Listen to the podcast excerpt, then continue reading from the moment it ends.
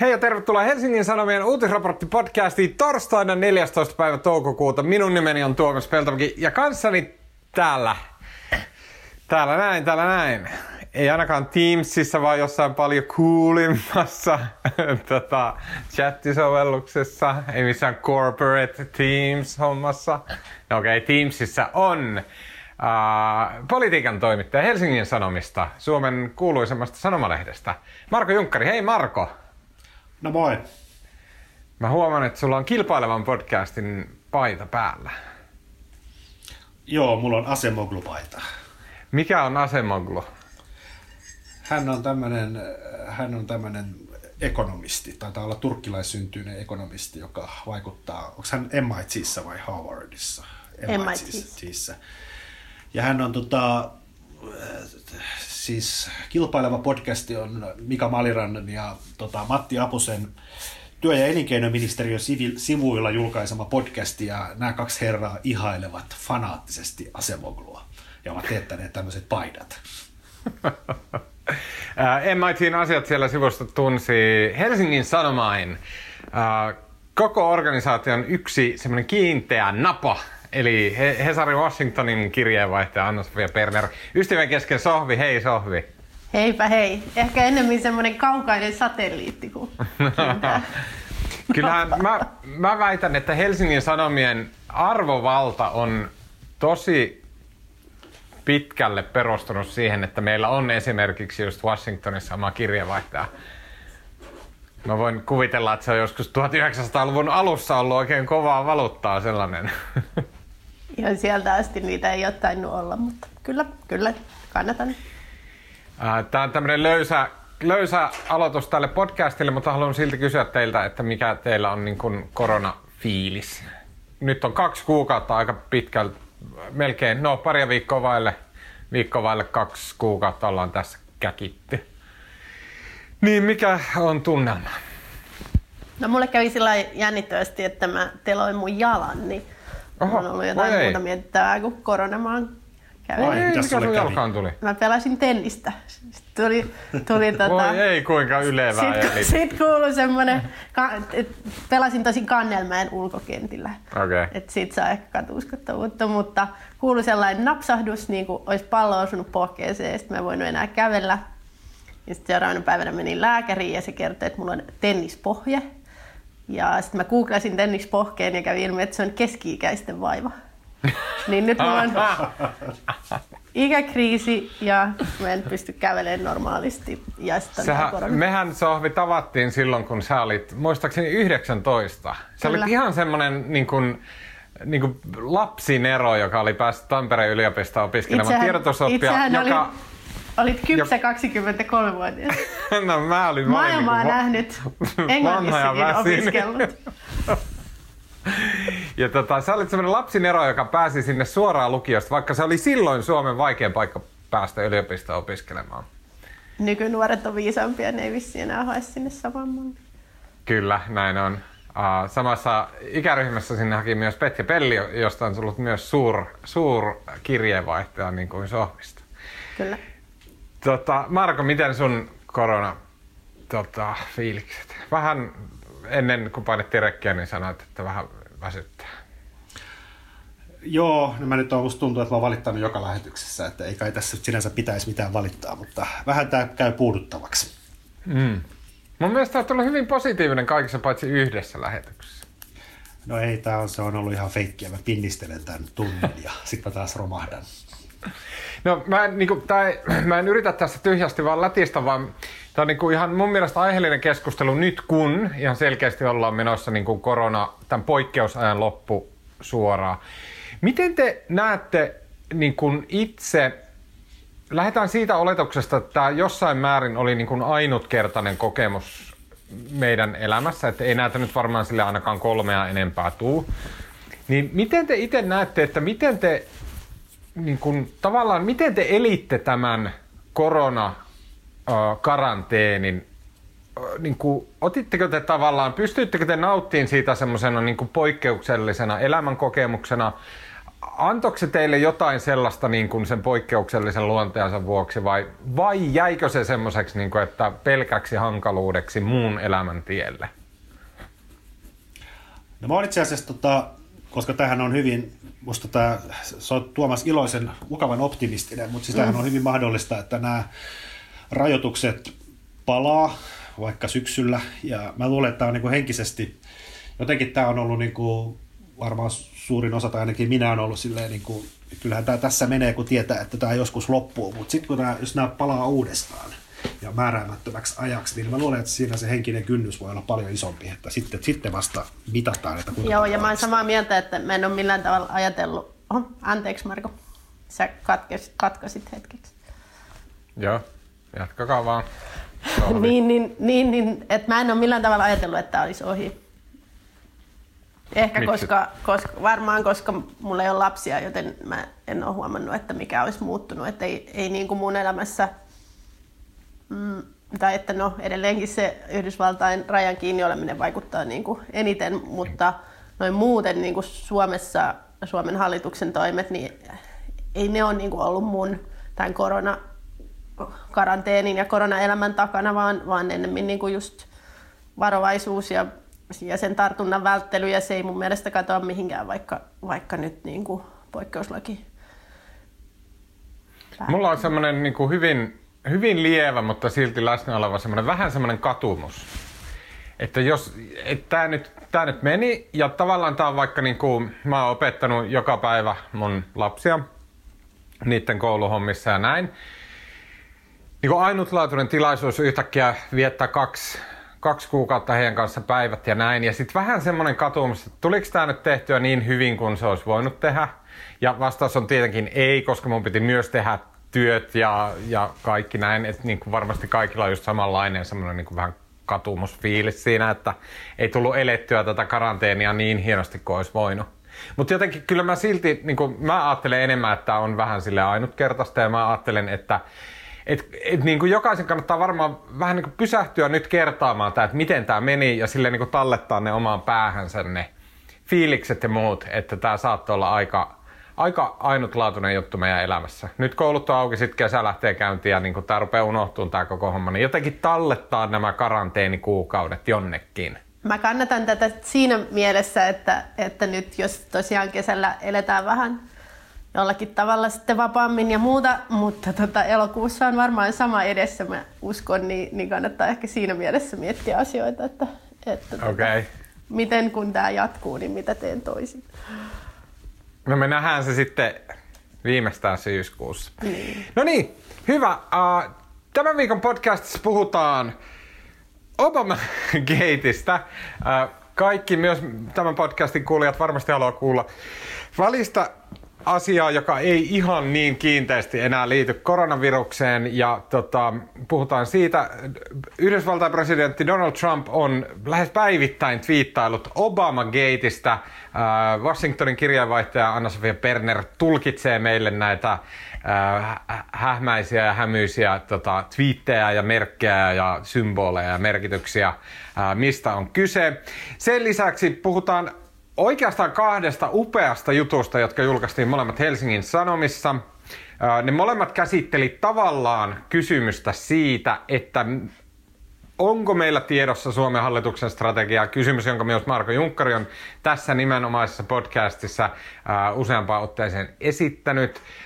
Muun muassa Paavo Teittisen laajassa tämmöisessä pohdiskelujutussa, niin hän keksi semmoisen noin 40 kysymystä hallitukselle, jotka tuntui aika olennaisilta kysymyksiltä, joihin hallitus ei ole suostunut vastaamaan.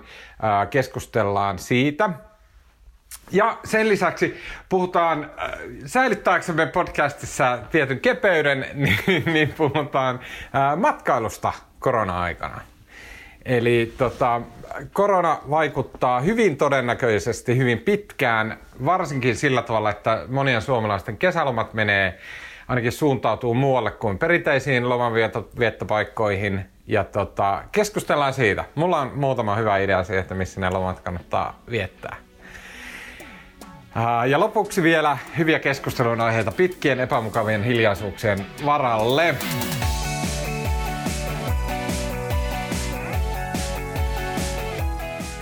Okei, hei, Sohvi. Presidentti Donald Trump on twiitannut mun mielestä viikko sitten ensimmäisen kerran yhtäkkiä ilman mitään varoitusta puskasta hashtag Obamagate, kaikki isolla caps lock pohjassa, huutomerkkiä perässä. Ja sen jälkeen tämä Obamagate on yhdysvaltalais Twitterissä trendannut ja näkynyt, ja mistä ihmeestä siinä on kyse? No mullahan ei ole siis aavistustakaan, mistä siinä on kyse. Trumpilta itseltään kysyttiin, toimittajat on kysynyt tiedotustilaisuuksissa, että niin mikä tämä Obamagate on, tai minkä rikoksen Obama on tehnyt tai jotenkin näin. Ja sitten hän vastasi, että no kyllähän te tiedätte, kaikkihan sen tietää, mitä se teki. Että lukekaa vaan lehtiä, paitsi ei teidän Washington Post-paskolehteä. Että kaikkihan tietää, mitä se teki.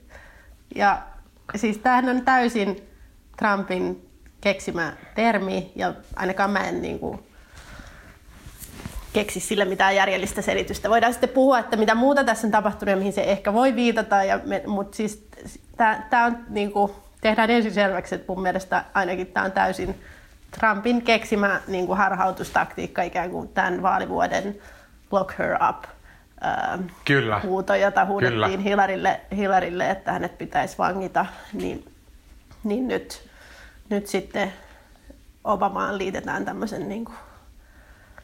Ja sitä kautta tietenkin Joe Biden, joka on Obaman varapresidentti ja haastaa Trumpin presidentinvaaleissa, mutta mikä Obamagate on, niin en tiedä. Siis mun mielestä se tuntui jotenkin niin, se oli jotenkin, tiedätkö, kahvit purskahti suusta, mikä Obamagate, ja sitten yritti katsoa, että mitä on tapahtunut, mitään ei ole tapahtunut, mutta yhtäkkiä kaikki puhuu taas Obamasta ja Obamagateista, ja siis en tiedä miltä se näyttää Jenkeissä. Mä olettaisin, että Foxilla jauhetaan aika lailla Obamasta ja mitä Obama on, ja niin kuin, että Trump on tämmöisellä tosi surrealistisella, niin kuin tämmöisellä sirkustaiteen tyylisellä keinolla yhtäkkiä vaan niin pumpsauttanut sen Obaman takaisin kuvioihin ennen vaaleja, ja nimenomaan sillä ajatuksella, että Obama ja Joe Biden, niin heidät liitetään toisiinsa. Ja mä uskoisin nyt, että Jenkeissä niin kun sitten republikaaneilla se taktiikka on lähteä hieroon kaikkea Obamaa liittyvää epämiellyttävää Joe Bideniin. Se voi olla, mutta sitten kysymys kuuluu, että mitä kaikkea epämiellyttävää Obamaan liittyy. Tietenkin Obama teki paljon niin kuin kaikenlaista politiikkaa, mistä voi olla montaa mieltä, mutta kyllä mä oon nähnyt myös arvioita, että se, että Biden liitetään entistä tiukemmin Obamaan, niin se ei välttämättä hyödytä Trumpia, se voi hyödyttää Bidenia, koska Obama on edelleen hirvittävän suosittu hahmo Yhdysvalloissa. Niin jos tästä tulee kansanäänestys Obaman perinnöstä, niin en tiedä, kenen pussiin se sitten pelaa, mutta niin, sano vaan Marko. Niin, eikö siinä tapahtunut? Oliko se nyt viime sunnuntai, kun tämä Trumpilla oli tämä Twitter-vyörytys? Hän lähetti niin päivän aikana 116 twiittiä, mikä on aika paljon. Ja se oli ilmeisesti, kun näitä hänen twiittimääriä seurataan koko ajan, niin tämä oli presidenttikauden toiseksi vilkkain Twitter-päivä. Elikkä, no mikä oli vilkkaa? Se oli mun mielestä joskus silloin. Siitä ei ole kauhean kauaa kyllä. Se oli musta ehkä. Mun mielestä eikö se liittynyt, siis mun mielestä se liittyy jollain tavalla tähän Ukraina-tutkintaan, mutta en ole ihan varma. Niin. Mutta siis, että eikö se taustalla ollut myös se, että siis edellisenä päivänä tai hieman aikaisemmin vuosi jostain julkisuuteen tämmöinen nauhoite, millä Obama haukkui Trumpia.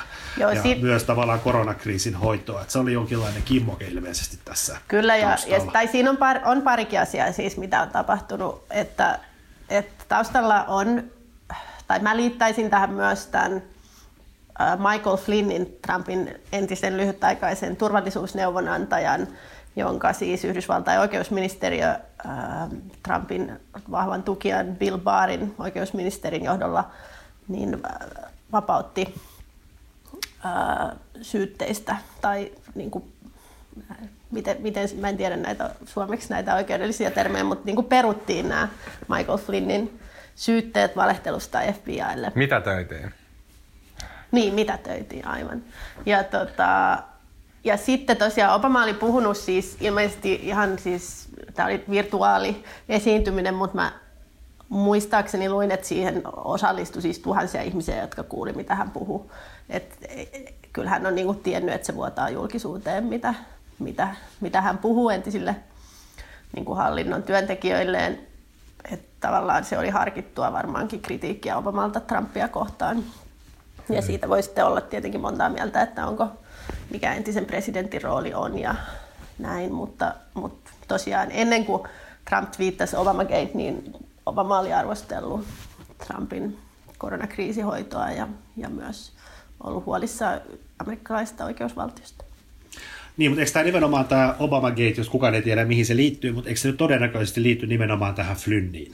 Joo, kyllä. Koska sitähän on tavallaan näissä Trumpin kannattajakunnassa ja erilaisilla uutissivustoilla on nyt siis tosi pitkään melskattu siitä, miten poliittinen tämä tavallaan se tutkinnan aloitus Flynniä kohtaan silloin oli, ja silloinhan Obama oli vielä presidenttinä, ja tavallaan ne syyt, miksi FBI aloitti tämän tutkinnan, ja myös se, että tavallaan miten, siinähän oli erilaista, on sitten näissä se selvittely selvinnyt, että FBI:ssa pohdittiin, että pitääkö häntä haastatella siten, että hän vannoo tai valehtelee poliisille tai jotain muuta, että kyllähän siinä oli niin kuin, että onhan se ollut erikoinen tilanne, että tavallaan tulevan presidentin avustajaa tutkitaan ennen hänen kautensa aloittamista poliisin toimesta. Että se niin kun, siitä on virinnyt erilaista salaliittoteoriaa. Varmaan tämä Obaman osallisuus liittyy siihen, tai epäilyt Obaman osallisuudesta.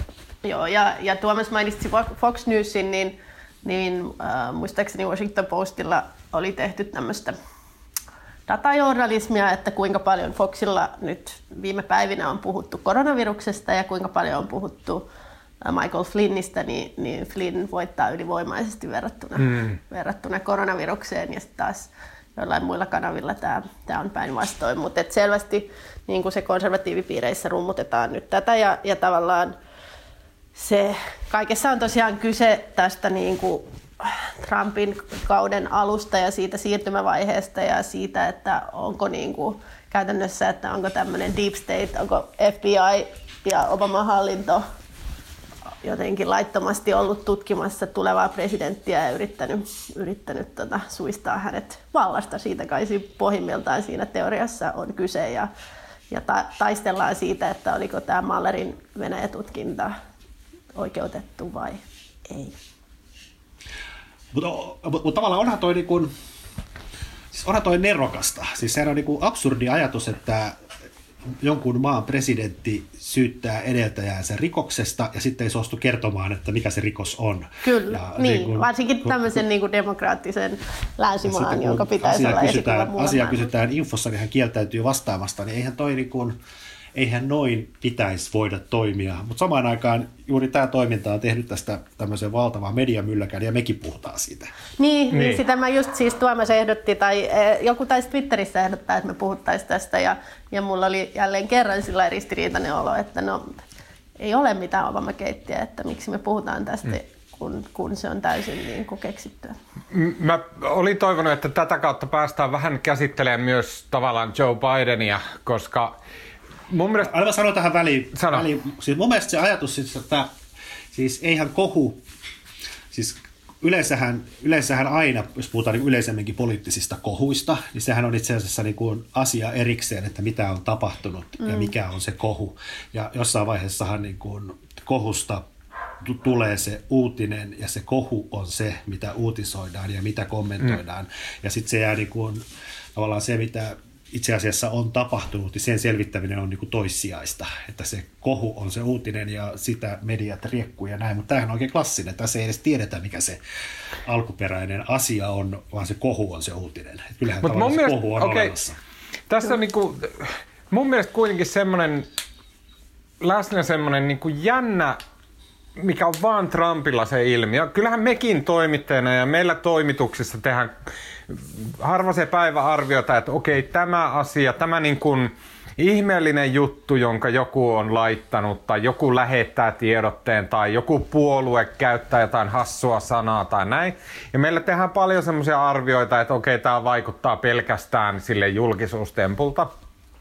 Ja sitten pyritään arvioimaan sitä, ettei lähteä tekemään toisten julkisuustyötä niiden puolesta, vaan arvioimaan se, että onko siinä sisällöllisesti jotain, millä sitten lähdät tekemään siitä juttua. Mutta Trump on kaikelle tämmöiselle arvioinnille immuuni. Mun mielestä jännästi toisaalta sen takia, että se on Trump ja se tekee röyhkeättään tämmöisiä asioita, mutta myös sen takia, että se on Yhdysvaltain presidentti ja se on sen aseman puolesta immuuni tämmöiselle arvioille. Vaikka se tekisi mitä, niin se on aina automaattisesti ihan validi uutisaihe. Jos hän olisi mikä tahansa sanotaan vaikka Elon Musk.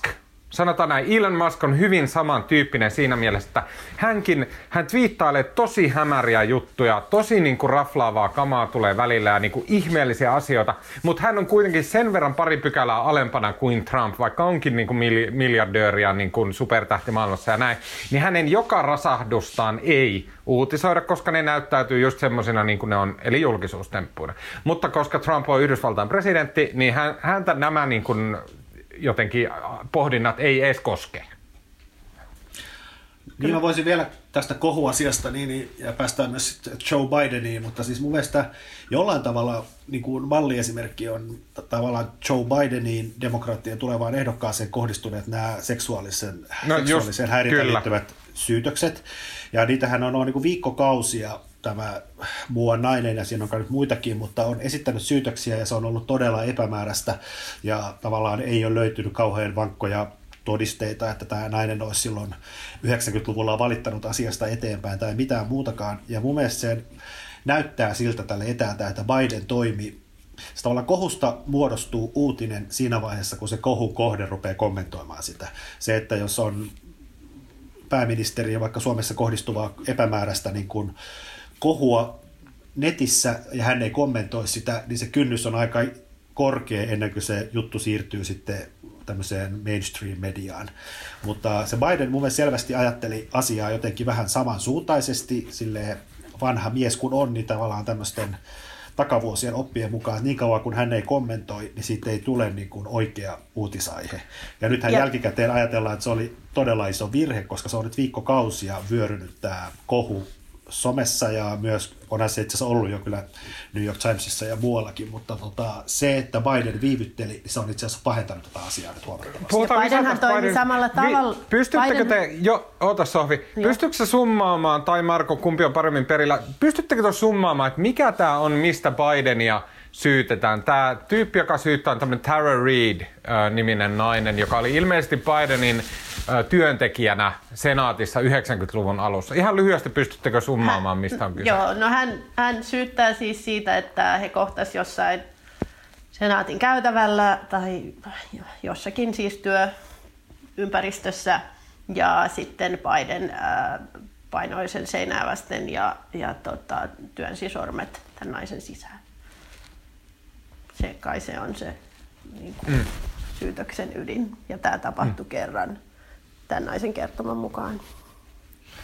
Joo, ja sitten se on ilmeisesti, jos nyt oikein muistan, niin tämä syytös oli alun perin jotenkin lievempi ja sitten tämä on tullut vasta myöhemmin siis tähän muotoon. Ja sitten tämä nainen väittää tehneensä siitä silloin 90-luvulla ilmoituksen esimiehilleen tai jonnekin erilaisten tämmöisten seksuaaliseen häirintään liittyvien protokollien mukaan, mutta sitä ilmeisesti ei ole edelleenkään löytynyt sitä valitusta. Ei, ja sitten hän on myös ottanut vähän puheitaan takaisin, että voi olla, että hän ei ole ihan varma, mitä siinä ilmoituksessa oli. Ja tämä siis noin ehkä vuosi sitten tuli nämä ensimmäiset syytökset, missä oli useat naiset kertoi siis siitä, että Biden koskettelee tällä epämiellyttävästi, että hän ei kunnioita ihmisten omaa tilaa ja antaa suukkoja päälailleen ja taputtelee ja halailee ja tämmöistä. Ja hyvin kuuluisasti haistelee hiuksia. Hiuksia, niin kyllä, hän on sellainen, tai en tiedä, mutta vähän semmoinen touchy-feely tyyppi. Ja siinä samassa yhteydessä Tara Readia haastateltiin jo silloin, ja silloin hän ei kertonut tästä vakavammasta syytöksestä, vaan se tuli ilmi myöhemmin. Tosin mehän ei tiedetä, mitä on. Niin, ja täytyy muistaa, että Joe Biden on joku 140-vuotias. Että se ihan oikeasti on se isoisän isoisä, joka... Kyllä. siis kyllä mun mummut ainakin halailee ja näin niin kuin, ja haistelee mun tukkaa, koska niin kuin, siis mä oon, siis tiedätkö, aikuisena ihmisenäkin heille vaikuttaa niin pieneltä naperolta, että niin kuin onpas nyt, se osaa kävellä. Tiedätkö, se katsoo jotain senaattoria, on silleen, se osaa kävellä ja pukee kengät, ihanaa ja näin. Et niin kuin, siis mä en pidä niitä Bidenin syytöksiä siitä, kun se halaa, se lämmin ihminen. Se jotenkin, se Bidenhan niin kuin ainakin mielikuva siitä, mikä tänne Suomeen on välittynyt, että se on aivan upea tyyppi, että se on niin kuin tosi humaani, tosi lämmin, periaatteellinen, hieno ukkeli. Näin. Ja sitten, että okei, halaa tälleen niin kuin vanhan koulukunnan tyyliin silleen yli 5 sekuntia.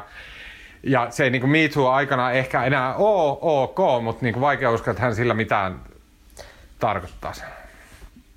Niin, joo. Mutta tästä oli siis kyse. Ja palatakseni tuohon Markon kohuteoriaan, niin Bidenhan noudatti hyvin samaa linjaa näiden Ukraina-syytösten, häneen ja hänen poikaansa kohdistuneiden niin kuin korruptiosyytösten aikana, että hän, koska hänestä niissä ei ollut perää, niin hän kieltäytyi niin kuin koskemasta asiaa hyvin pitkään. Mutta se, mikä mun mielestä tässä oli kiinnostava jollain tavalla, sillä että se jopa niin kuin nostaa tämän aihepiirin niin kuin pelkästään amerikkalaisaiheesta pois, oli se, että mä en ole ihan varma, että mä kuuntelin tästä, oli yhdessä podcastissa juttuja ja sitten jonkun verran luin. Et, niin kun, mä en tiedä, ole ihan varma, että käydäänkö Jenkeissä kuin kiivaasti tätä keskustelua, mutta tämähän on täys niin kun, vastakohta sille, mitä demokraatit teki tämän korkeimman oikeuden tuomarinimityksen kanssa. Eli siellä Brett Kavanaugh nimitettiin korkeimman oikeuden tuomariksi siinä vaiheessa, että tämmöinen nainen nousi syyttämään Brett Kavanaughta siitä, että tämä oli raiskannut sen kotibileissä joskus 30-40 vuotta sitten. Eikö näin? Jotain tätä luokkaa. Ja siinä vaiheessa demokraateille niin kuin puolueena ja sitten tavallaan niin kuin vasemmistolle kansanliikkeenä, niin oli erittäin iso tämmöinen hashtagi Believe All Women, kyllä, jossa niin kuin oli se, että naiset pitää ottaa niin kuin sellaisenaan, että heidän syytökset täytyy ottaa vakavasti. Kyllä. Ja sitten taas nyt tässä yhteydessä, kun se on Joe Biden, jota syytetään, niin demokraatit ei yhtään ole kyenneet elämään tämän niin kuin hyvin laajalti niin kuin varsinkin Twitter-vasemmiston jakaman niin kuin periaatteen mukaisesti. Ja he vaikuttaa silleen hyvin, hyvin, hyvin kaksinaismoralistisilta ja niin kuin, jotenkin näin. Ja mä luen tämän demokraateille. Mä uskon, että se on niinku tuplasynti heille, koska heillä on taas sitten sen lisäksi vielä historiassa Bill Clinton, jossa taas sitten Monica Lewinsky siinä yhteydessä se oli nimenomaan demokraatit ja vielä pahempaa demokraattinaiset, jotka huoritteli Lewinskyä ja niin kuin heitti sen aivan rekan alle. Ja jälleen kerran niin kuin tavallaan, että demokraateista vahvistuu ja vahvistuu semmoinen mielikuva, että demokraattiukkelit, varsinkin demokraattipresidenttiukkelit saa siellä hännystellä mitä vaan. Ja he on valmiit nielemään niin kuin mitkä hyvänsä periaatteet saman tien. Kyllä, mutta se on hyvin raadollista mun mielestä. Että, ja nyt niin kuin tässä tilanteessa, kun niin kuin ehdolla on Trump, joka on niin kuin avoimesti kertonut, että naisten ahdisteleminen on ihan ok ja häntä on syytetty ties mistä. Ja sitten on toinen, johon myös kohdistuu niin tämmöisiä ahdistelusyytöksiä, niin ehkä sitten voitaisiin kerran miettiä, että olisiko sieltä löytynyt esimerkiksi joku nainen, jonka olisi voinut valita ehdokkaan. Ja Bidenillahan on taustalla siellä historiassa, kun sehän on tämmöisen vanhan ihmisen ongelma, kun nyt syntejä kertyy niin pitkältä ajalta. Niin sillähän on myös tämä Anita Hill. Paitsi jos olet Bernie Sanders, joka pitää saman linjan vuosikymmeniä. Kyllä, mutta siis Bidenilla on siis tämä, milloinkas tämä korkeimman oikeuden tuomarin valinta tapahtukaa, missä Anita Hill niminen nainen kertoi tämän ehdokkaan lähennelleen ja Biden oli Clarence Thomas. Kyllä, ja Biden oli hyvin aktiivisesti vaientamassa tätä naista ja on nyt sitten lähtiessään ehdokkaaksi, niin hän soitti tälle Anitsalle ja on pyytänyt anteeksi ja näin, mutta ymmärtääkseni Anita Hill ei ole antanut anteeksi, mutta kyllä hänellä on myös tavallaan tässä Me Too-maailmassa hänellä on myös niin kuin aika paljon painolastia historiasta. Kyllä.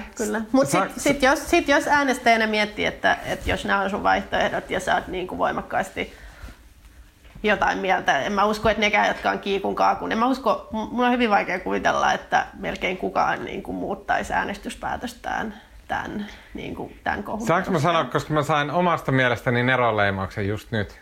No kerro. Kato, silleen, että jos ajattelee tätä niin kuin semmoisena alhaisena ja iljettävänä, kamala niin kuin pelinä, näin, niin silloin niin kuin vasemmisto, tällä niin kuin urbaanilla vasemmisto, vihreä, tällä blokilla, niin niillä on hirvittävä semmoinen niin kuin ajatusvirhe siinä, että esimerkiksi kannattaisi syyttää jotain Trumpia ikinä mistään seksuaalisesta ahdistelusta. Koska se ei niinku, Trumpin kannattajille se ei ole mikään asia. Se ei niinku hetkauta mihinkään. Mm. Mutta tuomalla nämä niinku ihan ok osaksi tavallaan lyömäaseiksi, niin se on se mekanismi, millä he itse koko ajan sortuu siihen. Kun he yrittää syytellä muita näistä seksuaalisista ahdisteluista, mutta he syyttää niitä ihmisiä, joiden kannattajia se ei kiinnosta yhtään, että onko siellä ahdisteltu vai ei. Niin sitten he asettaa itsensä superalttiiksi sille, että sieltä löytyy sitten niille sama syytös, ja sitten niiden kannattajille sillä on ihan hirveästi väliä, että onko ne Bidenit ja Clintonit ja muut syyllistynyt tällaiseen. No tavallaan noin, mutta sitten kyllähän niinku onhan se, että Trump on kaapannut republikaanipuolueen, niin onhan se niinku työntänyt ihan hirvittämään määrän nimenomaan niinku naisia, jotka ennen saattoi äänestää republikaaneja, niin pois puolueesta. Et ei se ehkä ihan noin yksioikoista ole. No joo, ei varmasti, mutta joo. Näin. Kyllä, mutta tekopyhyyttä on. Ja se on musta, mä oon kattanut edelleen sitä Miss America-sarjaa, mistä puhuttiin pari viikkoa sitten, niin siinä tulee koko ajan ilmi nämä niin kuin kompromissit, että ollaanko puhdasoppisia vai luovutaanko jostain, jotta saavutetaan jotain. Niin mun mielestä nyt tämä Biden on niin kuin malliesimerkki siitä, että pidetäänkö kiinni Believe All Women -periaatteesta vai pelataanko se sivuun sillä lailla, että saadaan valtaa ja jotakin hyvää edistettyä. Mutta mä alleviivaan omaa pointtia vielä. Jos tulisi yhtä aikaa samalta maaliviivalta samanlainen ahdistelusyytös Trumpille ja Bidenille, niin se on päivän selvää, että Biden kuolisi ja Trumpille ei kävisi mitenkään. Ja se johtuu nimenomaan siitä, että vasemmalla niillä on väliä, oikealla ei mitään, ne vaan vituttaa niin kuin niitä kannattajia tästä asiasta edes keskustella. Hyvä, mutta mennään eteenpäin. Tai sitten tullaan nimenomaan siihen, että jos ne olisi samanlaiset syytökset, niin sitten niillä ei kummallakaan ole väliä, koska sitten sä valitset niin kuin muilla perustein sen, ketä sä. Mä oon ihan varma, että Biden voi upota jopa tähän. Kyllä sillä on väliä. No niin. Okei, ei se voi upota. Mutta kuitenkin. Suomessa on tämmöinen epidemia kuin korona meneillään. Ja puhutaanko siitä? Ei kai tässä muutakaan voi. Mun mielestä oli jotenkin virkistävää puhua jostain aivan muusta. Tuntui jotenkin tosi hyvältä, mutta puhutaan silti koronasta. Mä olin hirveästi perehtynyt nyt, vaikka mä oon ollut lomalla, niin mä tätä varten perehdyin Michael Flynniin ja me ohitettiin se kokonaan. Mutta voidaan ohittaa mun puolesta edelleen. Kerro, kun olet perehtynyt. Mä mielellään kuulen analyysiä Michael Flynnistä. Kerro. No, itse otin esiin. No, ehkä se tuli siinä, että voi olla, että FBI on sekoillut jotakin siinä Flynnia tutkiessaan, mutta ainakaan mun niin kuin oikeustieteen opinnot ei riitä sitä arvioimaan, ja monet oikeusoppineet on myös sitä mieltä, että tämä on niin kuin, että se syytteiden mitätöinti oli törkeää ja osoittaa, että Yhdysvaltain oikeusministeri on poliittinen käsikassara, joka tekee vain Trumpille palveluksia eikä pidä huolta oikeuslaitoksen itsenäisyydestä. Ja mä opin myös, mitä en muistanut, että Michael Flynn piti silloin republikaanien puoluekokouksessa, missä Trump valittiin ehdokkaaksi, niin hän siellä nimenomaan vaati Hillary Clintonia vangittavaksi. Että en nyt tiedä, kuinka puhtaat jauhot tässä on kenelläkään pussissa. Niin, mä jotenkin omat oikeustieteen opintoni eivät myöskään riitä tähän, mutta siis miten se voidaan niin kuin perua se tuomio, kun Flynn on kumminkin, hänhän on muun muassa tunnustanut. Hän on siis itse tunnustanut, sitten hän on pitkään sen jälkeen nyt yrittänyt viime kuukaudet perua tätä tunnustustaan, mutta jos mä nyt ymmärsin oikein, niin se nimenomaan liittyi tähän, että vaikka hän olisi tunnustanut ja vaikka hän olisi valehdellut niin kuin poliiseille, ja hän valehteli myös varapresidentti Mike Penceille siitä, mitä hän puhui Yhdysvaltain ja Venäjän suurlähettilään kanssa Venäjään kohdistuvista sanktioista, niin sillä ei ole merkitystä, jos jotenkin se FBI:n syy tutkia Flynniä ei ollut perusteltu. Sille pitää olla sekä todisteet, että hän on valehdellut, minkä hän on siis tunnustanut, että sen on pitänyt olla jotenkin merkityksellistä. Että FBI:lla on ollut syytä ylipäätään mennä puhumaan hänelle. Joo, ja se logiikkahan siinä taustalla oli myös se, että koska Flynn oli valehdellut näistä käymistään keskusteluista Venäjän Yhdysvaltain lähettilään kanssa, ja venäläiset on koko ajan tasan tarkkaan tiennyt, että niin, se puhuu kyllä eri asiaa julkisuudessa kuin mitä oikeasti on tapahtunut, niin se FBI-logiikkahan oli se, että Flynn on sitten Venäjälle erittäin helposti kiristettävissä tällä asialla, koska Venäjä tietää tasan tarkkaan, mitä se on sanonut ja mitä ei. Näinpä. Okei. Okay. Mutta Michael Flynn, vapaa mies edelleen. Joo. Kun hallitus... Anteeksi, minun on pakko perua, koska muuten tulee virhe. Vielä on siis, tämä menee vielä jonkun tuomarin eteen, joka lopullisesti päättää, miten asiassa edetään. Okei, eli prosessi on kesken. Kun hallitus pari viikkoa sitten ilmoitti, että Suomella on tämmöinen uusi strategia nimeltä hybridistrategia, niin sen jälkeen kaikki on ollut siitä lähtien oikeastaan kysymysmerkkejä, että mitä se tarkoittaa. Tällä viikolla meidän lehdessä, joka on erittäin hyvä lehti, suosittelen kaikkia esimerkiksi tilaamaan sen. Jos olet epävarma siitä, että haluatko suorilta tilata, niin voit mennä osoitteeseen hs.fi/parempaa kuunneltavaa. Siellä on 2 viikon ilmainen näytetilaus. Saat sen appiisi ja sitten sinustakin tulee Hesarin lukija. Onko miellyttävämpää olomuotoa Suomen maassa olla? No ei ole. hs.fi/parempaa kuunneltavaa. Sieltä vain Hesarin podcastien kuuntelijoille ilmainen 2 viikon näytetilaus. Mutta meillä oli 2 äärettömän hyvää juttua. Toinen oli Pekka Mikkäsen kirjoittama essee. Tavallaan tämmöinen niin kuin pysäytyskuva, että missä korona on menossa maailmassa. Ja toinen oli Paavo Teittisen kirjoittama tämmöinen niin kuin pysäytyskuva, että mitä me emme tiedä Suomen hallituksen koronasuunnitelmista. Molemmat näistä oli aivan tosi pitkiä ja todella hyviä tekstejä. Suosittelen kaikkia lukemaan ne.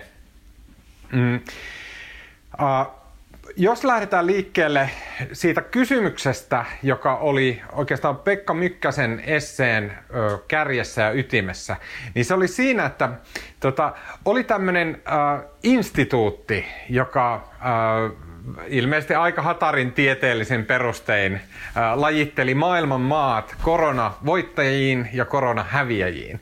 Sitten Suomi oli jotenkin todella törkeästi ja kirvelevästi aseteltu sinne häviäjien joukkoon. Ja se tuntui, siis vaikka oli mikä instituutti, niin se tuntui todella väärältä, koska onhan se päivän selvää, että me ollaan voittajia. Meillä on vain joku 200 kuollutta ja niin kuin 2000 tartuntaa ja mitä nyt onkaan. Siis todella minimaalisia määriä verrattuna mihinkään muuhun. 6000 tartuntaa. No niin, 2026, mitä nyt onkaan. Maailmanluokan lukuja, niin kuin Trump sanoisi. Niin se tuntui superväärältä. Okei, heidän niin kuin nämä lajitteluperusteet oli ihan mitä sattuu, mutta siitä huolimatta. Heillä oli semmoinen johtoajatus, että ne maat, jotka tukahduttaa täysin koronan leviämisen, niin he on voittaneet sen sodan.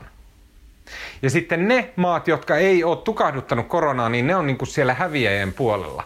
Mikä on tosi voimakas semmoinen tavallaan niin kuin ehkä maailmankuvallinen valinta. Ja sitten tämä Paavo Teittisen pitkä kirjoitus, joka oli erittäin hyvä, niin se niin kuin jatkoi tämän asian pohdiskelemista, että niin mitä se hallitus Suomessa tismalleen on päättänyt. Että onko me päätetty, että me tukahdutetaan se virus vai onko me päätetty, että me annetaan sen edetä? Ja tämä on se kysymys, mikä on aiheuttanut hallituksessa ihan sietämätöntä sekoilua sillä tavalla, että hallituksen papereissa kaikkialla lukee, että me annetaan hiljalleen virusepidemian edetä, jotta se ei pysää kuin seinään, koska siinä tapauksessa se ryöpsähtää syksyllä uudelleen ja se olisi katastrofi. Vai että siis tämä lukee hallituksen papereissa.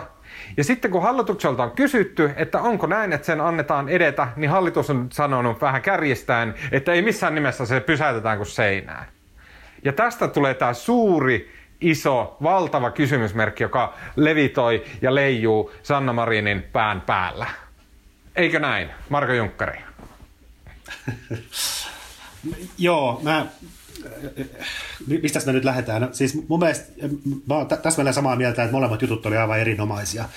Ja jos mä nyt oikein ymmärsin, se Mykkäsen juttu, siis tämä instanssi oli tämmöinen joku tutkijaverkosto, mikä tätä netissä julkaistavaa seurantaa teki. Ja mun mielestä ne oli katsonut niin kuin, senhän tavallaan näki niin kuin ihan silmältä, kun heillä oli grafiikat näistä epidemioista eri maissa, että ne oli pistänyt voittajiin ne, joilla se käyrä tulee niin kuin selkeästi alaspäin. Ja Suomessahan se käyrä on, niin kuin, kun se ei missään vaiheessa kohonnut edes kauhean korkealle, niin se on tullut silleen, niin kuin, se kulmakerroin on aika pieni, eli se tulee silleen hitaasti alaspäin. Ja se ei, niin kuin, kun silmällä katsoo, niin se ei tule yhtä jyrkästi alas kuin monessa muussa maassa, mutta siinä ei niin kuin huomioida sitä, että se ei Suomessa kauhean korkealla missään vaiheessa edes väestösuhteutettuna ollut. Ja tästä tämä meidän syvä epäoikeudenmukaisuuden tunne syntyy, että joku ei tajua, että me ollaan hoidettu tätä aivan älyttömän hyvin. Kyllä.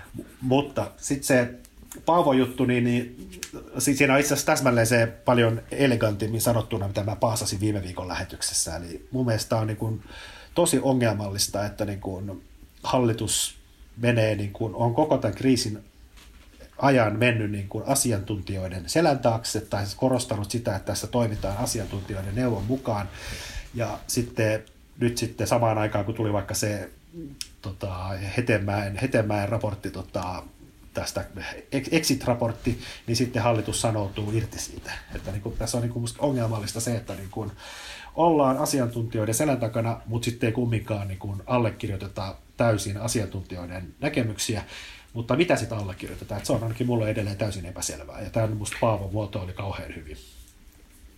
Voisinko mä lukea ihan pienen pätkän selvittääkseni niin kun tätä, että tästä Paavo Teittisen jutusta, jonka otsikko muuten on Suomen hallituksella ei ole antaa vastausta yksinkertaisen kysymykseen, voiko koronaepidemia edetä liian hitaasti. Niin tänne Paavo Teittinen on hyvin summannut sen, että mikä tavallaan on asiantuntijoiden kanta. Ja se menee näin, että Terveyden ja hyvinvoinnin laitoksen THL:n terveysturvallisuusjohtaja Mika Salminen sanoi äskettäin Hesarin haastattelussa seuraavasti. Pulma on se, että jos jatketaan näin, epidemia ei käytännössä etene. Kun sitten jossain vaiheessa rajoituksista on pakko luopua, edessä on jyrkkä tartuntahuippu. Jos esimerkiksi kesän pidämme kiinni kaikista rajoituksista, syksyllä tulee ennusteiden mukaan vaikea paikka. Se on erittäin huono vaihtoehto, eikä rajoituksilla ole silloin voitettu mitään. Rajoitusten pidentäminen ilman, että epidemiatilanne edistyy, on turhaa. Nyt suvantovaiheessa pitäisi olla riittävästi viisautta siihen, että höllennetään sopivasti rajoituksia, mutta ei anneta tilanteen lähteä käsistä.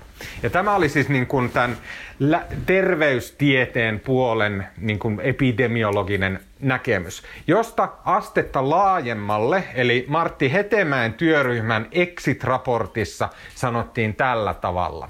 Hallittu, muttei liian voimakas hidastaminen, jolla ehkäistään terveydenhuollon ylikuormittumista ja sen aiheuttamia terveyshaittoja ja ylikuolleisuutta, on strateginen tavoite, jonka avulla lopulta voidaan kaikista rajoituksista luopua ilman suurta uuden epidemia-aallon riskiä. Eli tavoite on siis hallittu, mutta ei kuitenkaan liian voimakas viruksen leviämisen hidastaminen. Ja tämä suurin piirtein on se, mitä niin kuin asiantuntijataso Suomessa sanoo. Eli semmoinen pikkuhiljaa niin kuin kytöpalolla annetaan tämän kulkee läpi väestön. Niin se voi tiivistää, mun mielestä se menee, sen voi tiivistää siihen lausepariin, että estetäänkö epidemian leviäminen vai estetäänkö se leviämistä. Eli nitistetäänkö se kokonaan vai hidastetaanko ja annetaan sen jollain tavalla olla olemassa. Ja mä en oikein siis, mun mielestä vielä kehuakseni Teittisen juttua, siinä oli musta kauhean hyvin se muotoiltu, että sinänsähän tällä hiusten halkomisella ei ole niin kuin kauheasti merkitystä, että mun mielestä näyttää selvälle, että Suomi noudattaa tätä asiantuntijoiden ohjeistusta, mutta ongelma on se, että hallitus ei niin kuin sano sitä ääneen. Kyllä, tästä syntyy tämmöinen niin kuin epämääräisyyden tämmöinen hähmäinen tilanne, jossa vaikka varmaan toimitaan juuri niin kuin pitää ja niin kuin on järkevää, mutta se, että hallitus niin kuin vähän kiertelee ja kaartelee eikä sano sitä suoraan, niin se luo tämmöistä yleistä epävarmuutta kansalaisten keskuuteen ja joudutaan paasaamaan sitä joka viikko. Miksei ne sano? Mä en tiedä, mutta mä luulen, että yksi syy, no siis siihen on poliittiset syyt, koska se, että jos hallitus sanoo, että niin kun annetaan sen hitaasti levitä, niin se kuulostaa ihan kamalalle, eli silloin hallitus antaa niin kun tavallaan tieteen tahtoa joidenkin ihmisten mahdollisesti kuolla, ja eihän semmoista niin kun, se kuulostaa kauhean ikävälle, ja sitä paitsi sehän on niin kun perustuslain mukaanhan siis elämää pitää suojella, että ei se niin kuin, mä en tiedä, onko tässä myös ihan tämmöinen niin kuin huoli siitä, että jos hallitus muotoilee ton oman strategiansa ääneen, mitä se noudattaa, niin siitä voidaan ruveta älämöimään, että tämä rikkoo perustuslakia. Kun mua kiinnostaa tässä se niin kuin älämölö-aspekti. Edelleen mua vaivaa se, että koska mä oon sanonut tämän monta kertaa täällä, mutta mä sanon vielä kerran, että mua vaivaa se, että me nähdään, varsinkin mediassa me nähdään, myös poliitikot, semmoiset joiden kanssa mä oon jutellut, ne on aina sanonut, että se somen voima on ihan valtava. Se kiristysruuvi, mikä sieltä, se paine, mikä on kohti poliitikkoja, siellä on ihan valtava. Ja silti korona-analyyseissä se ignoroidaan edelleen täysin. Ja tässä vaiheessa esimerkiksi mä haistan sen, että ne ei puhu sen takia, että ne tietää, että se somemylly, mikä lähtisi käyntiin siitä, jos ne sanoisi, että me annetaan sen pikkuhiljaa levitä. Siellä somessa on niin parkuvia hysteerikkoja, se on niin täynnä niitä, että ne yrittää välttää sitä. Ja se on mun mielestä, se on kaikin puolin surullista. Se on surullista ja väärin, että muutama semmoinen, niin jolla kiristää liikaa vannepäätä, niin ne pystyy vaikuttamaan siihen, miten meidän korkein poliittinen johto puhuu meille päin. Ja se on vaan yksiselitteisesti väärin. No en mä usko, että se on vaan some, että onhan se myös oppositio. Että kyllä ei vaan. Hallitus sanoisi ääneen sen, että annetaan pikkusen levitä, niin kyllähän oppositio myös reagoi siihen. Mun on pakko olla tosta eri mieltä. Oppositio on niin munaton ja niin surkeasti hoitanut sen oppositioroolinsa tässä, että niiden niin kuin voima someen verrattuna ei ole mitään. Se, mitä joku Petteri Orpo on niin kuin yrittänyt mukaan jotenkin valtiomiesmäisesti, niin kuin, se ei ole onnistunut ollenkaan. Some on tässä paljon pahempi vastus kuin oppositio. Mutta mitä tässä nyt sitten tapahtui, kun hallitus meni esimerkiksi muuttamaan niitä jotakin STM:n tiedotteen sanamuotoja estämiseksi ja niin edelleen, niin tuliko ne ikään kuin lähemmäs näitä tukahduttajia vai mitä ihmettä, mistä ihmeessä siinä oli kyse ja sitten niin. Ja kerrotko Marko myös se, että mitä siinä tapahtui? Oliko se niin, että sosiaali- ja terveysministeriltä kysyttiin jostain sanamuodosta ja sen jälkeen he meni muuttaa sen? Näin se muistaakseni oli, oliko se viime perjantaina, että se oli STM:n tiedote, jossa mitenkäs ne Sovi muistaa ne sanamuodot, mikä verbi siellä muutettiin? No varmaan just jostain hillinnästä tai hidastamisesta siirryttiin estämiseen. Joo, no mä oletan siis sehän on, koska siis jotenkin hauskaahan tämä on siinä mielessä, että kuten sanottu, niin toisin kuin tämä Mykkäsen jutussa mainittu tutkijaverkosto, niin Suomihan on onnistunut tässä ihan älyttömän hyvin, mutta jotenkin kyllähän tämä kauheasti näyttää siltä, että tässä on onnistuttu vähän niin kuin vahingossa. Tässä niin kuin kauheasti sählätään ja touhutaan ja sitten kumminkin asiat on mennyt kauhean hyvin. Ja mä luulen, että näiden verbien muuttelutiedotteissa tai että Suomen hallituksen linja on koko ajan ollut niin kuin näiden asiantuntijoiden osoittama, mutta sitä vaan nyt niin kuin tälleen viestinnällisesti ja verbivalinnoilla niin kuin jotenkin muutetaan poliittisesti kivemmaksi. Mä kuuntelin Yle Ykkösaamusta Bengt Holmströmin haastattelua ja musta se sanoi aika kivasti jotenkin sillä lailla, että kun tästä koko viruksesta ja epidemiasta ja kaikesta tiedetään vähän ja koko ajan tieto karttuu, niin on hyvä olla sillä tavalla joustavaa, että eletään sen mukaan eikä niin kuin lukkiuduta kiinni joihinkin periaatteisiin. Ja mä oon siitä niin kuin samaa mieltä, mutta kyllä mä ymmärrän myös sen, että hallitusta pitää niin kuin pystyä arvioimaan jollain kriteereillä, ja mä en tiedä, että mitkä ne, jos ne itse aseta niitä kriteereitä tai tavoitteita, niin onko se ongelma? Mä en tiedä. Niin, ja onhan siis tässä, mistä myöskin ollaan puhuttu aikaisemmin, mutta siis mun mielestä tässä Hanna Vahlamäen Saksan jutuissa on tullut kauhean hyvin. Tällä viikolla kerrottiin, että Berliinissä on otettu käytäntöön, niin kuin siellä paikallishallinto on määritellyt ihan numeraaliset arvot ja liikennevalot, eli että jos joku R-luku, tartuntaluku nousee jonkun asteen yli, niin sitten syttyy joku tietty valo ja tavallaan koko ajan ilmaistuu ja sitten kun tulee keltainen valo, niin kiristetään jotain ja punaisella valolla ruvetaan sitten, otetaan kaikki vanhat rajoitukset takaisin. Mutta kyllähän minusta tämmöinen asioiden kertominen etukäteen kansalaisille olisi Suomessakin ihan hyvä. Kyllä. Mitä tapahtuu missäkin vaiheessa ja mitä odotetaan ja mikä on se riski ja milloin pitää taas ottaa. Ja tähän Suomen menestymiseen tai siihen, että ihmisiä on sairastunut ja kuollut suht vähän, niin mulla on koko ajan enemmän se käsitys, että se riittyy ajoitukseen ja siihen, että se virus ei ollut vaan ehtinyt levitä tänne siinä vaiheessa, kun kaikkialla muuallakin alettiin laittaa paikkoja kiinni. Et mun mielestä kaikki tieto, mitä maailmalta tulee, vaikuttaa siltä, että se ajoitus on ollut niin kuin elintärkeää, että kuinka pahaksi se tilanne on mennyt siellä piilossa ennen kuin ruvettiin rajoittamaan elämää, niin nyt onhan se sillä lailla olennainen kysymys, että nyt kun taas avataan yhteiskuntaa, niin päädytäänkö, mihin sitten päädytään, on kai se olennainen kysymys.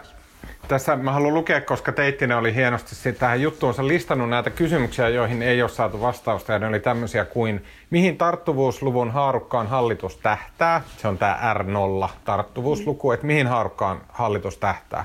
Mikä sairaala- ja tehohoitopotilaiden määrä on hallituksen mielestä liian korkea? Onko hallituksen tavoite pitää tartuttavuusluku alle 1, jolloin epidemia käytännössä hiipuu? Mitä Hetemäen raportin skenaarioista hallituksen valitsema linja vastaa? Onko hallituksen tavoite minimoida koronavirustartunnat, eli pitää ne mahdollisimman vähäisinä? Tämmöisiä niin erittäin hyviä kysymyksiä, ja ne on niitä, mistä meidän niin pitäisi käydä keskustelua, ja sitten mihin hallituksella pitäisi olla näkemys. Ja mun mielestä, kun näitä kysymyksiä, vaikka että niin mikä on tartuttavuusluku, mihin tähdätään, mikä on hyväksyttävä tehohoito, vuoteiden täyttöaste vaikka Uudellamaalla. Nämä on semmoisia kysymyksiä, jotka silleen kun niitä miettii, niin ne kuulostaa mun mielestä semmoisilta kysymyksiltä, jotka on ihan siellä funktion alkupäässä. Eli ne on ne, mitkä päätetään aluksi ja vasta sen jälkeen sitten päätetään, että okei, näin toimitaan tai näin tämä algoritmi antaa meille tai tällä tavalla nämä kaaviot sitten näyttää, että näin meidän pitää toimia. Se, että me ei ole saatu ihan näihin niin kuin alkupään peruspalikoihin vastausta, niin se on tässä jotenkin kylmäävää, koska sittenhän siitä syntyy semmoinen mielikuva, että välttämättä se koko funktio ei ole niin kuin kasassa. Mä oon täsmälleen samaa mieltä, mutta samaan aikaan voi kyllä sit puolustaa hallitusta, että siis syy, miksi hallitus ei vastaa kysymyksiin, noin spesifeihin kysymyksiin, että mikä on se R0-luku tai mikä on tehohoitopotilaiden määrä, koska jos tämmöinen numeraalinen arvo annetaan yksittäiseen mittariin, niin sitähän me riekutaan niin kuin, sit kaikki tuijottaa, media tuijottaa sitä ja kaikki tuijottaa sitä ja ihmetellään, miksi hallitus ei reagoi, jos R-luku nousee, vaikka kyllähän se, niin kuin, se mitä hallitus, Sanna Marin ja kumppanit on tähän vastannut, että tämä on niin kuin kokonaisarvio, että siinä on niin kuin nippulukuja, joiden kehittymistä katsotaan, että se funktio on niin kuin laajempi. Ja se, että jos se kerrotaan julki niin kuin yhden komponentin osalta, niin sittenhän se tavallaan estää sen kokonaisharkinnan. Se on aivan totta, mutta saanko opponoida? Mun esimerkiksi suhtautumista tähän koronakriisin niin kuin vakavuuteen on tosi paljon helpottanut, ei hallitus, vaan meidän toimittaja, Elli Alina Hiilamo, koska hän teki joskus ihan silloin, kun tämä koronakriisi lähti käyntiin, niin hän kartoitti silloin, että mikä on Suomen tehohoitopaikkojen tilanne. Ja silloin hän antoi mulle, hän selosti tämän asian varsin viisaasti. Hän sanoi, että Suomen tehohoitopaikkojen tilanne on se, että meillä on 750 tehohoitopaikkaa koronapotilaille. Jos meillä tulee sillä, että niistä 500 on käytössä, niin sitten me aletaan olla kuseessa. Silloin tilanne on tosi vakava. Jos niistä 200 on käytössä, niin se on täysin fine. Silloin me ollaan niin kuin ihan ok. Suurin piirtein tällä tavalla hän sanoi. Ja se, että mulla on edes yksi tämmöinen niin kuin aika selkeä metriikka ollut päässä koko ajan, jonka mä joka päivä voin tarkistaa. Esimerkiksi tänään oli mun mielestä joku 60 tehohoitopaikkaa käytössä. Niin se, että on joku tämmöinen, niin se auttaa mua hahmottaan ja auttaa mua myös esim. Olemaan menemättä mukaan Twitterin niin kuin paranoidiin hysteriaan ja tälle. Että kyllä sillä niin kuin hallituksen selkeällä numeraalisella kommunikoinnilla sillä on niin kuin kansalaisen fiiliksen ja ymmärryksen ja käsityksen kannalta aivan olennainen rooli. Saanko mä tehdä synteesin näistä teidän käsityksistä? Koska mä nimenomaan siis Markon tavoin, niin se on, voi olla aivan niin kuin poliittisesti järkevää olla antamatta tämmöisiä tavoitteita, ja mun mielestä se on jollain tasolla niin kuin hallituksen oikeus, mutta sitten se on niin kuin ehkä nimenomaan muiden tehtävää. Ennen kaikkea mediaan sitten ja niin kuin antaa semmoisia mittareita, joiden pohjalta voidaan arvioida, että kyllä. Tai että lopulta se on viime kädessähän se on kansalaisten asia ja myös niin kuin toimittajien asia asettaa ne mittarit, millä poliitikkoja arvioidaan. Mulla olisi tästä aihepiiristä kuitenkin hankala jatkokysymys teille molemmille. Mitä te ajattelette siitä, että meillä on edelleen nämä valmiuslait voimassa? Ja mä uskon, että tai mä oon ymmärtänytkin niin, että hallituksella on pyrkimys päästä semmoiseen tilanteeseen, että tästä valmiustilanteesta päästään pois, jolloin tätä epidemiaa ei hoidettaisi niin kuin tavallaan sillä mahdollisimman isolla nyrkillä, koska sen mahdollisimman ison nyrkin myötä tulee esimerkiksi kaikkia semmoisia niin kuin perustuslakikysymyksiä ja niin kuin kaikkia kansalaisia kaikkialla maassa täytyy kohdella samoilla kriteereillä, ei niin kuin pystytä erottamaan eri ihmisryhmiä toisista ja määräämään niitä eri lailla. Tämä tulee niin kuin sen valmiuslain kautta, näin mä oon ymmärtänyt, voin olla kyllä väärässä. Ja hallitus pyrkii tästä tilanteesta pois, että se valmiuslaki ei ole se, jonka kautta tätä pyöritellään. Ja siitä päästään esimerkiksi silleen, että tätä kriisiä voidaan hoitaa niin kuin alueellisesti. Milloin taas sitten tulee se, että esimerkiksi Uudellamaalla pystytään reagoimaan Uudenmaan koronaepidemiaan niin kuin omilla säännöillä. Ja sitten jossain Pohjois-Karjalassa, jossa ei ole kuukauteen ollut yhtään tapausta, niin siellä voidaan sitten voidaan niinku avata paljon vapaammalle se yhteiskunta. Kuulostaako tämä semmoiselta, mikä on seuraava askel hallituksella? En mä osaa sanoa. Musta tämä ravintoloiden avaamistahan on, tässä yhteydessähän on puhuttu myös siitä, että se voisi tehdä jotenkin alueellisesti, että jossain avataan, jossain ei, mutta eihän se ole ihan yksinkertaista, että miten ne alueet sitten valitaan. Niin, ja nythän ollaan avaamassa melkein kaikki, siis joka tapauksessa kesäkuun alussa, että niin kuin mä oon ehkä monta kertaa ennenkin sanonut, niin nythän tämä on niin kuin jäämässä hyvin vahvasti niin kuin kansalaisten oman arvioimisen varaan, että mitä tässä voi tehdä. Viittasit Tuomas siihen, jossain haastattelussa joku virkamies viittasi siihen, että tavallaan syynä siihen, että tämä ei voi nitistää tätä virusta on se, että sitten jouduttaisiin luopumaan näistä tästä poikkeustilasta ja poikkeusoloista ja myös valmiuslain mahdollisuuksista, mutta kun en mä nyt siihen ihan usko, koska eihän tällä hetkellä niin kuin valmiuslain määräyksistä ei ole enää niin kuin, ainoat, mitkä on voimassa, on nämä terveydenhuollon ammattilaisia, että hätätilassa voidaan määrätä ammattilaisia töihin ja muuta, eikä nekään ei ole siis tällä hetkellä käytössä, vaan ne on niin kuin voimassa ne valtuudet käyttää niitä, mutta eihän sitä valmiuslakia ei tällä hetkellä tarvita. Okei. Kun mua kiinnostaa siis, että miten meillä tällä hetkellä menisi se tilanne, että kesäkuun 1. päivä ravintolat avaa ovensa ja sitten sanotaan vaikka, että Espoossa ravintoloissa alkaa mitattavasti levitä koronaepidemia. Niin tarkoittaako se, että Rovaniemellä täytyy laittaa ravintolat kiinni?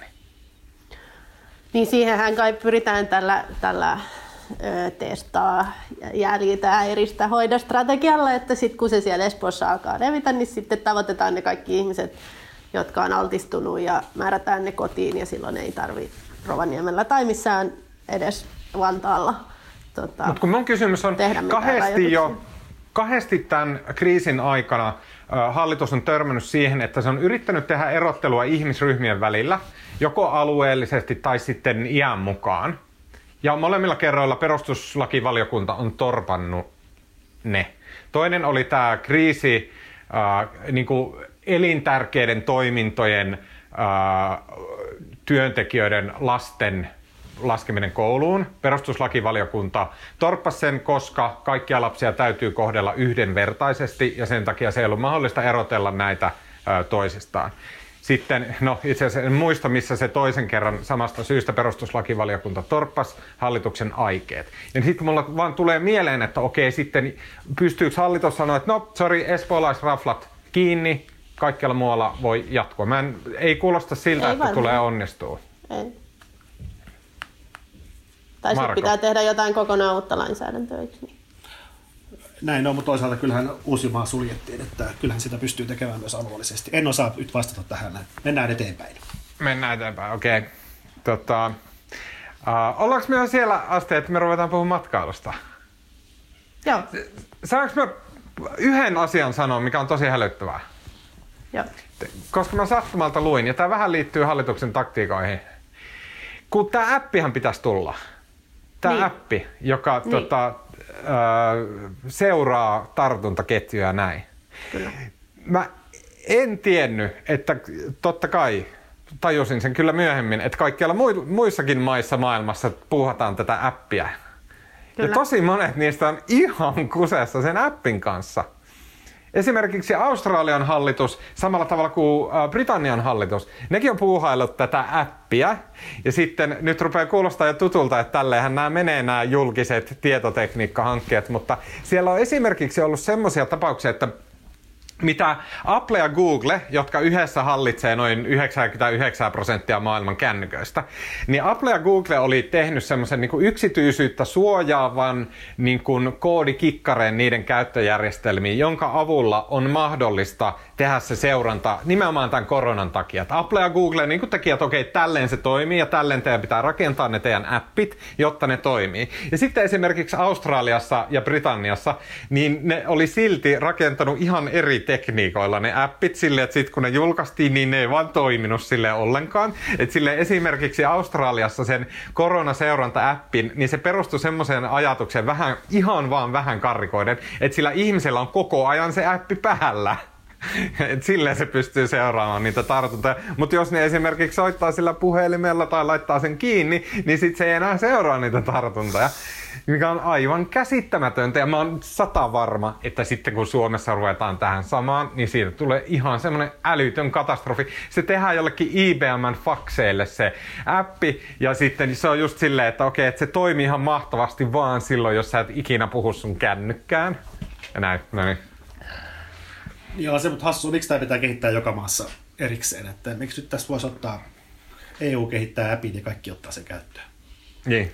Sekin kuulostaa hiukan huolestuttavalta, mutta no, se joo. Kuulostaa tosiaan huolestuttavalta. Kaunis ajatus. Okei, yksi selvimpiä tapoja, millä korona pilaa sinunkin elämäsi, on se, että et pääse tänä kesänä oikeastaan kovin helposti matkustelemaan. Eilen, EU piti maratonkokouksen ja tiedotustilaisuuden, jossa EU kertoi, että se suosittelee, että maat vapaaehtoisesti ja omin voimin voivat sopia tämmöistä matkustuskuplista, jossa sitten on mahdollista kesällä reistata. Et maat, joissa on samanlainen epidemiatilanne koronan suhteen, niin ne pystyy sopimaan tämmöistä niin kuin matkustuskuplista. Ja sitten esimerkiksi Kreikka, jossa on hyvin niin kuin maltillinen koronatilanne, niin Kreikka sitten ilmoitti, että no he mielellään ottaa Saksasta ilmateitse tänne heidän kuplansa ihmisiä matkailemaan. Eli Sohvi, sä oot meistä ulkomaan elävä ja sä oot tämmönen pakolainen täällä Suomessa, niin mikä sun näkemys on nyt tästä matkustustilanteesta? No se, että se alkaa jotenkin rakoilemaan ja mä en ole ihan kartalla, mitä kaikkea voi tehdä, mutta et esimerkiksi tänään eikö niin, että Virosta pääsee Suomeen töihin ja päinvastoin, että vaikuttaa siltä, että nyt ainakin alkuun avataan välttämätöntä liikennettä ja matkailu, turismi ei siihen kuulu, mutta et ihmiset pääsee rajan yli töihin tai tapaamaan perhettään, mutta onhan tämä, joo, en usko enkä tiedä ketä on ne ihmiset, tai kiinnostaa, että jos meidän kuulijoissa on ihmisiä, jotka niin kuin, vaikka rajat avautuisi, niin lähtisi Kreikan biitseille, että mikä se niin kuin, kela siellä taustalla on. Et tässä on musta vähän sama kuin kuin kaikessa muussakin, että vaikka rajoituksia puretaan, niin ihmisten käyttäytyminen voi olla toisenlaista. Mm. Joo. Mutta kaiken näköistä siis todella kiinnostavaa varmaan tulee tapahtumaan. Toi Ylen Berliinin kirjeenvaihtaja ja mun kaveri Suvi Turtiainen just viittasi, että se oli suunnitellut Itävaltaan juttumatkaa Saksasta, koska Viinin lentokenttä lupasi, että sä saat siellä lentokentällä koronatestin ja sitten jos se on negatiivinen, niin sit sä voit vapaasti lähteä sieltä, etkä joudu mihinkään 2 viikon karanteeniin. No sitten kävikin ilmi, että testiä pitää odottaakin 20 tuntia, saa mennä hotelliin tai pysyä siellä lentokentällä. Ja sitten taas Saksa on asettanut rajan, että sä saat ilmeisesti matkustaa ainakin Itävaltaan, kunhan saat siellä vähemmän kuin 48 tuntia perillä, jolloin tästä niin kuin Itävallan matkasta sulla on 48 tuntia aikaa ja 20 tuntia menisi odotellessa sitä testiä Viinin lentokenttähotellissa. Ja se testin valmistuminen kestää varmaan myöskin jonkun aikaa. Niin, no ne oli jonkunnäköisiä pikatestejä. Mä oon myös pudonnut kärryiltä tästä testien kehityksessä ja niiden luotettavuus on toki yksi olennainen asia. Sitten joku siihen twiittasi meidän keskusteluun myös Hongkongista.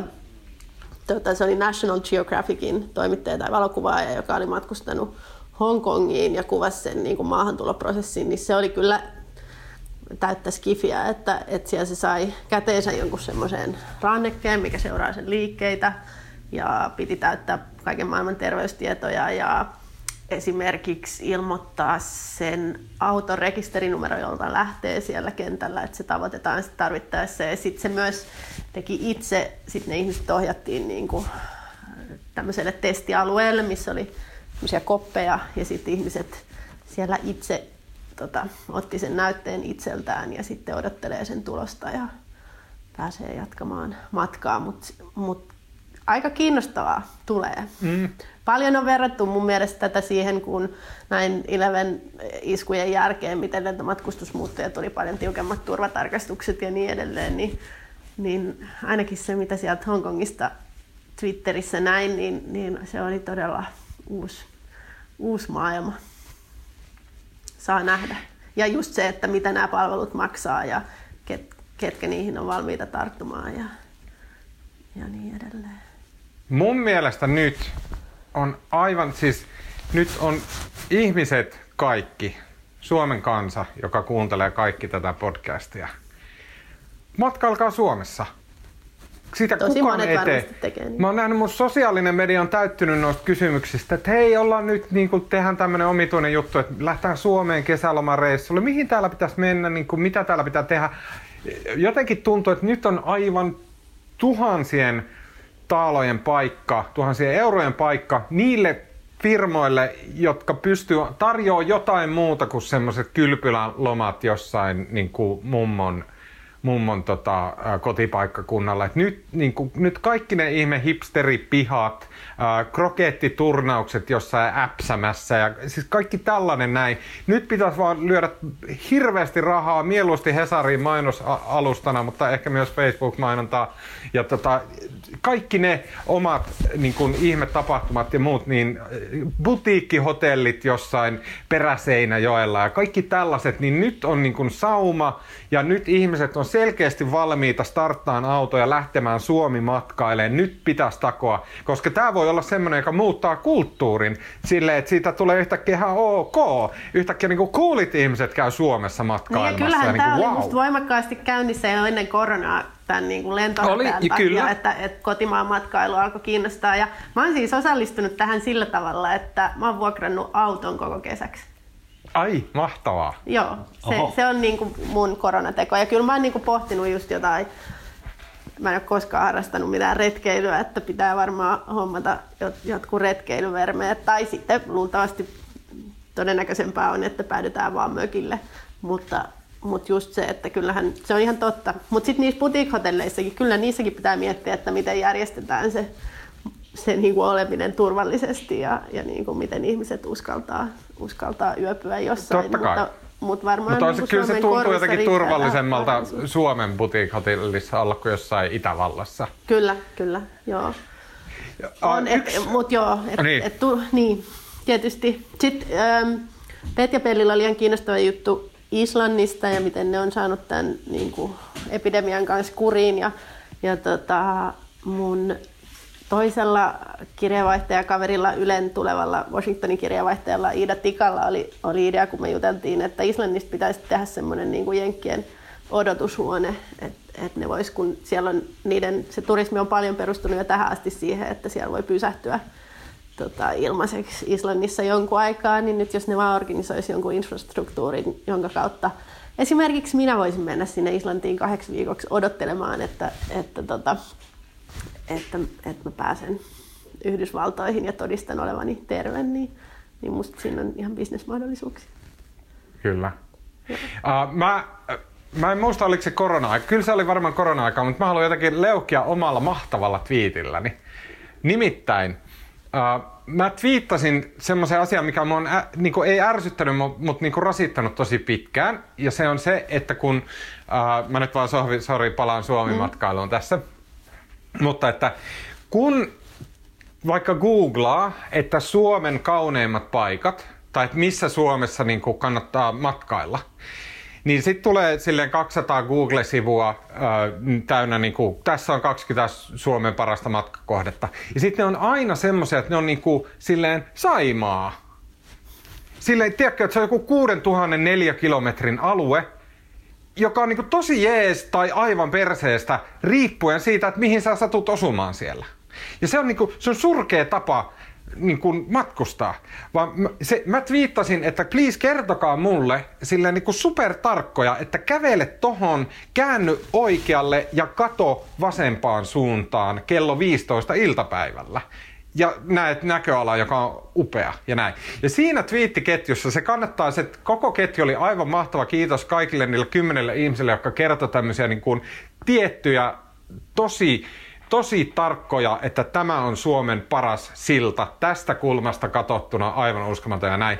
Siellä oli valehtelematta Suomen kaunein maisema. Mä ikävä kyllä en muista twiittajan nimeä, just Juha muistaakseni. Hän oli ottanut kuvankin siitä 15 kilometrin jälkeen Kevon kanjonilla on semmoinen näköala, joka on, se on niin kuin katsos johonkin niin kuin Skifi-planeetalle. Se on aivan uskomaton näkymä.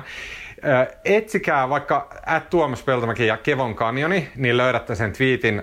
Se oli niinku ihan mieletön. Ja siellä mun siinä twiittiketjussa mä väitän, että se on tällä hetkellä paras niinku matkaopas Suomeen, mitä on. Mä kaipasin viime viikolla, kun matkustettiin mökille, niin sitten mä rupesin, ja me oltiin niinku kunnollisina ihmisinä pakattu eväät mukaan, ettei mennä lähmimään minnekään ABClle. Ja näin, mutta sitten kun rupeaa googlaamaan jossain Helsinki-Turku moottoritiellä, että missä olisi kiva paikka pysähtyä syömään nämä eväät, niin se oli ihan toivoton googlaus, että myös semmoisia. Voi Tuomaksen twiittiin käydä lisäämässä, niin, että missä pysähtyä, kun et voi ehkä pysähtyä niin kuin siellä, missä ennen pysähtynyt. Marko, sä vaikutat siltä, että sä et ole välttämättä kesäloman suunnitelmia vielä lyönyt lukkoon, vai miten mun pitää tulkita tämä hiljaisuus? Mä käyn katsomassa sun twiittiketjuja ja mietin viime kesällä. En ole kauheasti miettinyt vielä. Mutta nyt mennään loppuosioon. No niin. Kun tässä ravintolat pikkuhiljaa avautuu, niin käytte viimeisen kerran ottamassa ihan kotitekoista pusaria omilla portailla ja juotte siinä ehkä yhden kylmän siiderin tai oluen tai lasillisen valkoviiniä. Niin mitäs huutelette kadun toiselle puolelle ohikulkijoille? Marko, kuulosti siltä, että sulla on joku hyvä. No, ei mulla oikein mitään. Mä voisin kehua, mä olin tässä useamman viikon tämmöisellä niin kuin Netflix, HBO-tauolla. Mä en oikeastaan jaksanut katsoa juuri mitään, mutta nyt mä katselin tässä viikonloppuna ja katselin tätä Last Dance, tätä Michael Jordan-dokkaria. Oliko se hyvä? No siis, no, mun mielestä se itse asiassa ei ole kauhean hyvä. Hyvä, ihanaa, mä oon samaa mieltä. Mä oon nukahtanut melkein joka jakson kesken. Sitä on musta tosi kiva katsoa. Mä muistan Michael Jordanin tämmöisenä niin kuin supertähtenä, supersankarina sieltä 90-luvulta. Ja, sitä on tosi kiva katsoa. Musta niin kuin dokkarina se ei ole, vaan jotenkin riepoo. Se hyppelee ajasta toiseen ja musta se ei ole kauhean niin kuin se ei ole dokumenttina teknisesti kauhean hyvä, mutta sitä on kyllä tosi kiva katsoa. En mä siinä nukahda. Korissa on kiva lajia. No se kertoo, niin kerro vaan. Joo. Se on siis Chicago Bulls, heidän tavallaan viimeinen kautensa, jolloin ne voitti mestaruuden, ja siellä oli paljon sisäisiä riitoja ja valmentaja oli saamassa potkut. Ja se kertoo niin kuin Michael Jordanin urasta, mutta se päällimmäinen tarina on tämä heidän viimeinen mestaruusvuotensa. Mutta se Michael Jordan, se, niin kuin jota on nyt nykyajassa haastateltu, niin sehän on ihan hirveä tyyppi siinä. Se on todella sietämätön. On, ja sitähän on kehuttu, koska itse asiassa Michael Jordanin oma tuotantoyhtiö on ollut mukana siinä tuottamassa, mutta kyllä se kauhean niin kuin, musta osoittaa häneltä mielen lujuutta, että se ei ole sensuroinut sitä omaa kusipäisyyttään sitä. Kyllä. Ja siis se, on se sillä lailla kiehtovaa, että sitten rupeaa miettimään, että miten niin kuin, että mitä sellaisen niin kuin taidon hankkiminen vaatii, ja vaatiiko se nimenomaan sitä, että sua ei kiinnosta mikään muu kuin voittaminen, niin kuin Michael Jordan. Se on aika ankea tyyppi siinä, sitä ei oikeasti kiinnosta mikään muu kuin voittaminen. Kyllä, mutta olisi hyvä pelaa koripalloa. Niin, ja on myös ihanaa katsoa, vaikka mä en ole mikään koripalloihminen, niin sitä on myös ihan mieletön katsoa. Että kyllä siinä musta parasta on myös ne arkistopätkät niistä itse peleistä. Ja sitten sitä sarjaa varten, niin siellä on siis myös semmoista, se kuvausryhmä oli seurannut johonkin muihin tarkoituksiin sitä Michael Jordania ja sitä jengiä, ja siellä on niin kuin aiemmin julkaisematonta kuvamateriaalia tosi paljon. Että. Joo, semmoista kulissien takasta. Sitten kaikilla on semmoiset, ne on valtavan kokoisia koripalloilijoita, ja sitten niillä on semmoiset mielettävät 90-luvun isot puvut päällä. Kyllä. Ne tulee varmaan muotiin. Joo, kuulostaa aivan jotenkin esteettisesti nimenomaan aivan upealta. Tämä voi olla mun ja Markon yhteinen suositus, koska tästä mä itse asiassa innostuin enemmän kuin mun omasta suosituksesta. Okei, koska mulla on vähän tylsä suositus. No. Mä oon kuunnellut Mikael Karvajalan seuraaja, Mikael Hakimia. Eli Mika Valtarin Mikael Hakim. Lempikirjani maailmassa. Se on aivan uskomattoman hyvä. Mä oon lukenut sen varmasti 10 kertaa jo aiemmin, mutta se on ihan uskomattoman hyvä. Se niinku islamin kuvaus ja se huumori ja se kuitenkin syvällisyys ja niinku maailmankuva. Ja siis kaikki Valtari on, kenties, mikä oli Valtarin sijoitus suurin suomalainen äänestyksessä joskus 20 vuotta sitten? Oliko 1? Syytä olisi, ei, koska se on aivan mieletöntä. Mäkin itse asiassa aloin lukea mökillä valtakunnan salaisuutta, mitä mä en lukenut ennen. Ja mä oon hirveästi yrittänyt lukea, tai mä oon siinä kesken ja mä huomaan, että mä kaipaan niin kuin jotain analyysiä sen kaveriksi mun Panu Rajalan Union Mystica Washingtonissa. Ja netistä ei oikein löydy mitään valtakunnan salaisuusanalyysiä. Et jos jollakin on siitä sanottavaa, niin mua kiinnostaa, koska mä en ole ihan varma, mitä siitä pitäisi. Jättää se sun Union Mystica, mulla on oma tuolla, niin pitäisikö mun jättää se sun Sanomatalon postilokeroon? Tai sit sä voit kertoa, voidaan jatkaa Valtarin keskusteluita ja sä voit kertoa, mitä mieltä. Mä teen nyt radikaalin suosituksen. Mika Valtari on semmoinen, että se on semmoinen, että ihmiset niinku pyörittelee silmiään Mika Valtarille, jos ne ei ole lukenut sitä.